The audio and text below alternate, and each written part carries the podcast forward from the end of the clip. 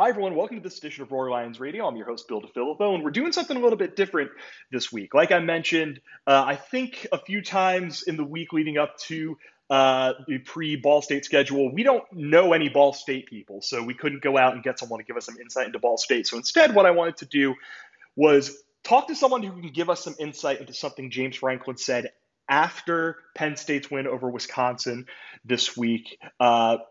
Franklin, hat tip to Mark Wogenrich, said that they're the two most important stats in football in reference to big plays and winning the turnover battle. And I figured, you know what? There is no better person to talk about this than the guy who put together the 5 factors of college football, the guy who is known for SP Plus, stats guru, USMNT, and general soccer ace, wearer of about 10 million different hats, Bill Conway of ESPN. Bill, what's going on, brother? For the record, I've actually seen a game in Muncie, so I can fake it if you want. I can be a Ball State beat writer if you really need me to be one. Real quick, let me get your best Letterman laugh. Oh, no, I'm not even going to. I would need to rehearse that beforehand. There's no way in hell I'm doing it. Yeah, and I don't have a Paul Schaefer rig to play some fun music afterwards, so I do understand wanting to pass on that. But Bill, thank you for coming on. Like I mentioned, Franklin after the game said that little bit about big plays and winning the turnover battle. Penn State last week, of course, won the turnover battle 3-0 against Wisconsin. Big plays. I don't think we need to go through all the ways that Penn State whipped up on Wisconsin in that, but Penn State very much did. Just before we dive into that, did you get a chance to watch the game? Get a chance to check a little bit of that out? And can I just get some thoughts on what you saw out of Penn State in that one? Yeah, I mean, their adaptability I thought was really good. Just being able to continue to kind of probe for the big plays, figure out different ways to try to get everybody going. It obviously wasn't just a comprehensively amazing performance, but they were able to figure out how to get Dotson the ball there in the second half. They got contributions from really all 3 of the receivers they need to be getting contributions from this year. So, I mean, in the end, like, Wisconsin might have the best defense that they face this year, and they managed to survive it. So it was good in that regard. Now, Iowa might object to what I just said. We'll see. But in that regard alone, I thought it was a good result. That was, obviously, it was a funky game when Wisconsin ends up with 90 snaps or whatever it was. But, this was just a survive and advance game. You can look good, comprehensively good later on. Yeah, I mean, it very much seems like the kind of game where, like, the only element you care about looking good in is the final score. You're not exactly going for style points anywhere else. Yeah, I mean, and I'm pulling up the spreadsheets. There's nothing better than podcasting and playing with spreadsheets at the same time. But let's see, the post-game win expectancy. That's one of my main numbers that I really enjoy following, especially from week to week. Just basically where I take all the things that go on in my SP Plus ratings and on a single game basis, look at the stats the game produced and say, like, with these stats, you would have expected to win this game X percent of the time. I was kind of curious because I couldn't.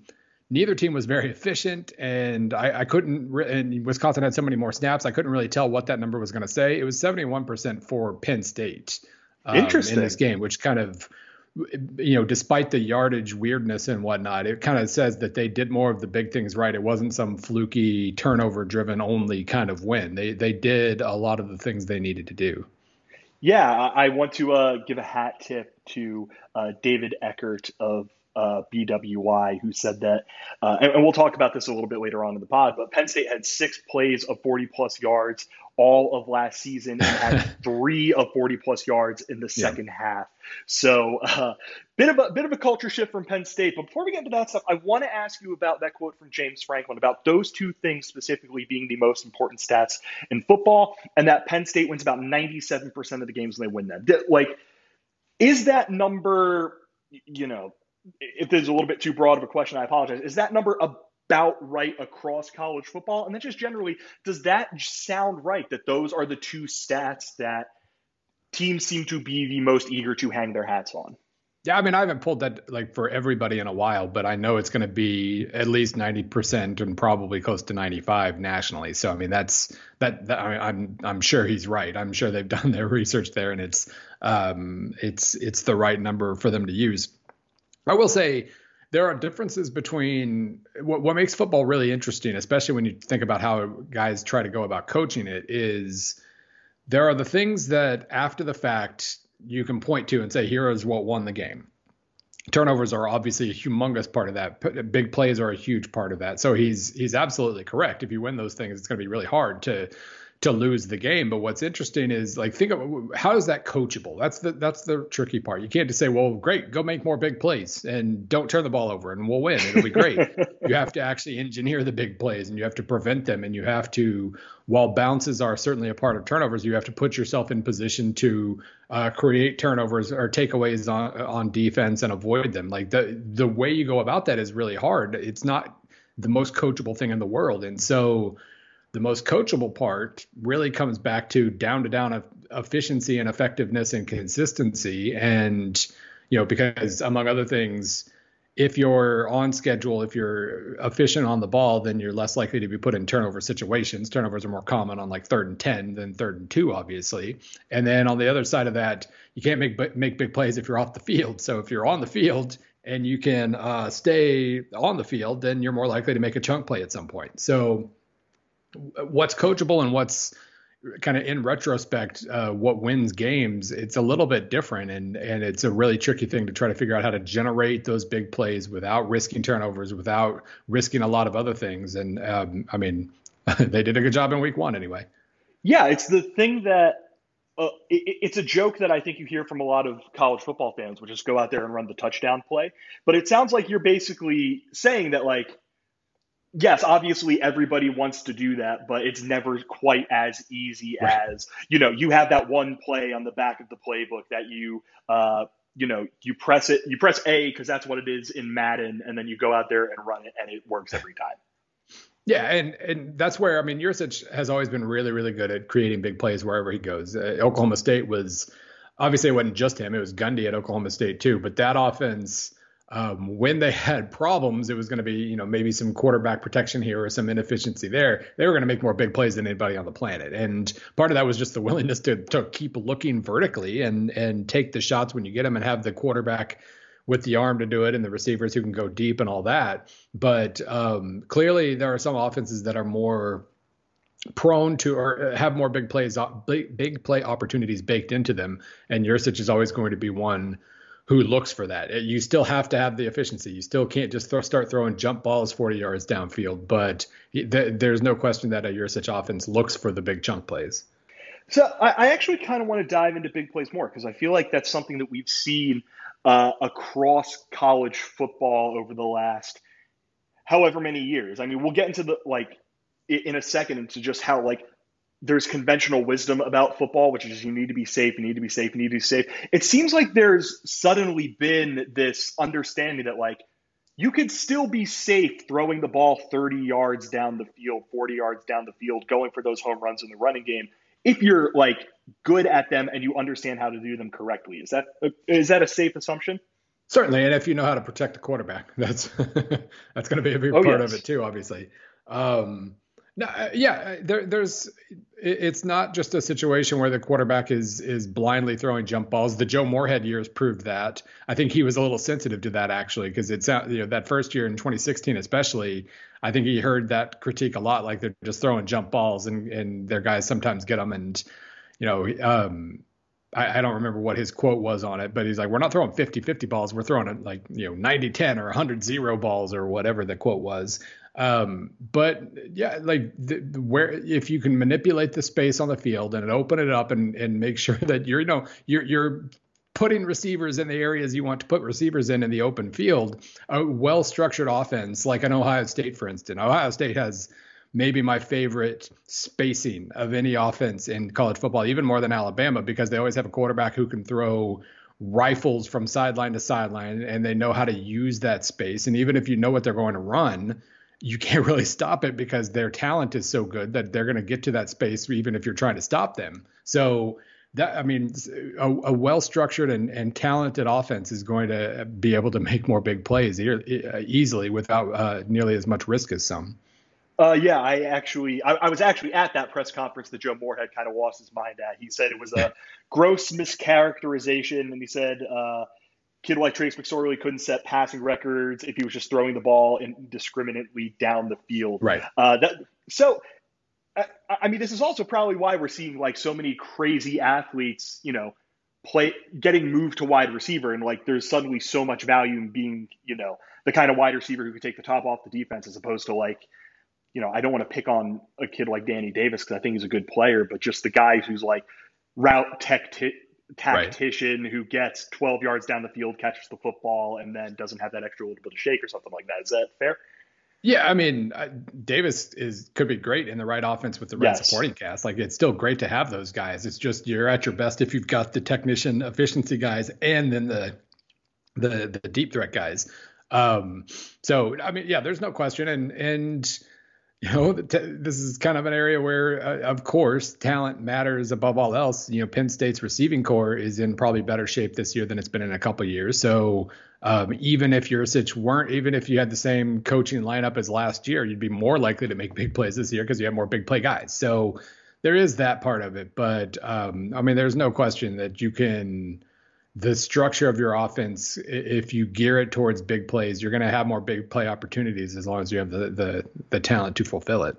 Yeah. And I want to just give like a quick hat tip to running games here. Like, I know James Franklin and Penn State have their own definition of it. Is there like a technical change in definition between what a big play is in the running game and the passing game, at least in like the way that you calculate it all? Yeah, I mean, there are so many different. You see 20 yards, you see 15 yards, you see, I think Penn State does the like 12-yard runs and 16-yard passes or whatever. I mean, there are a million definitions, but really it's just about getting as many double-digit gains as possible so you can reset the bar wherever you want. But to your point about receivers and playmakers playing the receiver position, I did have a very well-regarded offensive coach tell me last year, like, that's the biggest thing they've noticed in recruiting is guys who would have been running backs in a previous decade. So many of them, that 6'1", 190 kind of frame, instead of being like a DeMarco Murray-style running back, now they're just lining up at receiver. And because they know they're going to get their opportunities there, they know they're going to make money there if they make it to the pros. And that's kind of redefined. You know, high school offenses are more advanced than they were 20 years ago. And then there are more advanced receivers and playing in more advanced passing games than there were 20 years ago. So you can kind of hit the ground running a little bit more there. So it's interesting that this conversation, at least to me, it's happening after Penn State played Wisconsin specifically, because I think Wisconsin is, I don't want to say a throwback, because I think that kind of implies that their offense is like totally outdated and doesn't work. They win 10 games every year. Like, obviously that's not totally it, but there's like just the way that this conversation has evolved. It seems like now there is just so much more than 4 yards on first down, 4 yards on second down, 2 yards on third down, like just chipping away slowly and slowly and slowly and slowly. Can you like speak to how football has gotten away from that level of just being like, we're going to be ruthlessly efficient, and if we're able to get 10 yards, you know, 8 times on a drive, we know that's going to lead to a touchdown? Yeah, I mean, yeah, Wisconsin's, I mean, it doesn't have to be a bad term to say that they're a throwback. There's no question that they do things. You know, Barry Alvarez 30 years ago basically created a manual for here's how we're going to win at Wisconsin football. And the fact that they're still able to basically use that manual to win a ton of games is incredible. You know, that's his legacy. I ranked coaches a while back over the summer. And like I had him in the top 30, but not like the top 15 or anything. But as far as like a sustainable legacy, what he did was almost impossible. So power to them for that. But, you know, and power to them for understanding, like, we're not going to get all that many 5-star quarterbacks or 5-star receivers. And here's what, you know, here's an offense that we can maintain from year to year and win a lot of games playing it with the guys we can recruit. So the fact that they've done that is incredible. But no, I mean, the advances on offense, I mean, part of it, I guess, was just the acceptance of the passing game in general over the last 25 years.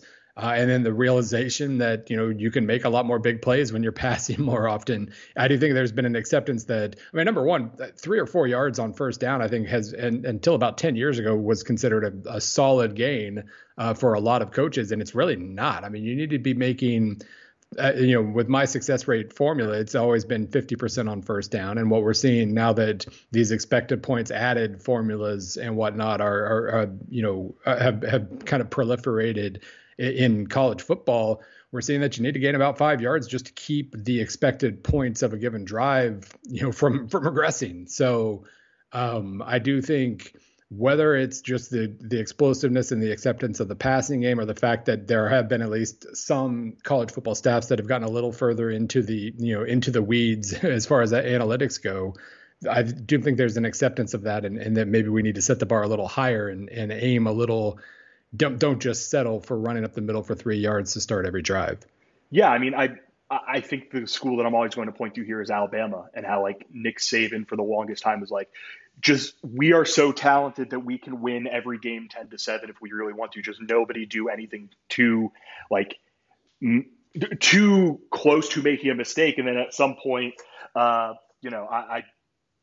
canonically, it's Lane Kiffin coming in. He threw a Hemi in that thing, and like all of a sudden, Alabama's like demolishing teams. But it is fascinating how that evolution has happened, and I think we're now seeing a bit of that evolution after a year. I don't want to say a year of a setback, a year of a change in priorities at Penn State. Can you just talk me through what we saw from them last year? And obviously, only one game, but just some early signs in how Penn State's approach might be a little bit different now that they have a new offensive coordinator. Well, yeah, I mean, Soraka, his Minnesota offense in 2019 was outstanding. So I want to start there before we go any further. The fact that he was on the candidates list to begin with made plenty of sense, because they had this combination of physicality and extreme RPO dominance in 2019. And then, of course, they had, two incredible receivers as well, or almost three incredible receivers on that team. So they could, anytime your safeties or your linebackers were wrong footed or pursuing the wrong thing, there was going to be a receiver falling exactly into that area, and either on a slant or a go route, and making a big gain out of it. So it was a fine tuned offense, and I understand why Franklin would have been attracted to that. But number one, it took them a couple of years to really get to where they wanted to be offensively at Minnesota. So it wasn't necessarily, there was no guarantee it was going to be a quick, just an immediate explosion with Soraka calling the plays. And then when you add to that, Noah Kane suffering his annual injury, so far so good this year, I guess, but getting hurt immediately, and them thinking they going from thinking they had about one of the deepest running back rooms in the country to relying on a freshman right out of the gate almost. That was obviously a big change, and it affected their ability, because if you can't run the ball, you can't really do much with RPOs. The defenses aren't going to allow themselves to be manipulated in the way you need them to be if you can't really run the football. So right out of the gate, like Clifford had to deal with so much more pressure, so many tougher passing windows than he expected to. And then you had a receiving corps that was relying on two freshmen, and Freiermuth was hurt, and Dotson was awesome, but he was still kind of getting his feet wet as a number one. And so all of that pretty much guaranteed a slow start. If, looking back after the fact, makes perfect sense that they struggled the way they did. And I thought they showed enough promise late in the year to suggest that maybe without making a single change, they could, have a better offense, a higher ceiling this year overall. Now, credit to Franklin. For all we know, he wanted to get Yurcich last year, and he saw the opportunity to get him. He made a tough call, and he got his guy. And despite the 16-point output, I think what we saw in the second half showed what you can expect from Yurcich. And I think this will be a good thing. I think it makes their ceiling higher, at least. Let's put it that way. Well, listen, that's all. I think after last season, that is basically all that Penn State fans could hope for. But Bill, thank you very much for coming on this edition of the pod. I appreciate taking 20 minutes of your time, man. I seriously, if we had wanted to do Ball State for 25 minutes, I could have, just so you know. Well, here's the issue is that I also haven't started really doing my homework on Ball State, because we're not doing that until a little bit later today. So that'll be my homework, and then I'll shoot you a DM, and we could we can get into it. Just expect lots and lots of horizontal passes. That's all I can really It'll be interesting. We play in the Big Ten, buddy. I'm used to it. Yes, Bill, thank you one more time for coming on. Thank you to all of you for listening to this edition of Roar Lions Radio. As always, make sure you're subscribing to us on our various podcasting platforms. Make sure you're following us on social media, reading the site, buying shirts, all that stuff. One more time, thank you very much for listening to this edition of Roar Lions Radio. I'm Bill DeFilippo. Take care, everyone.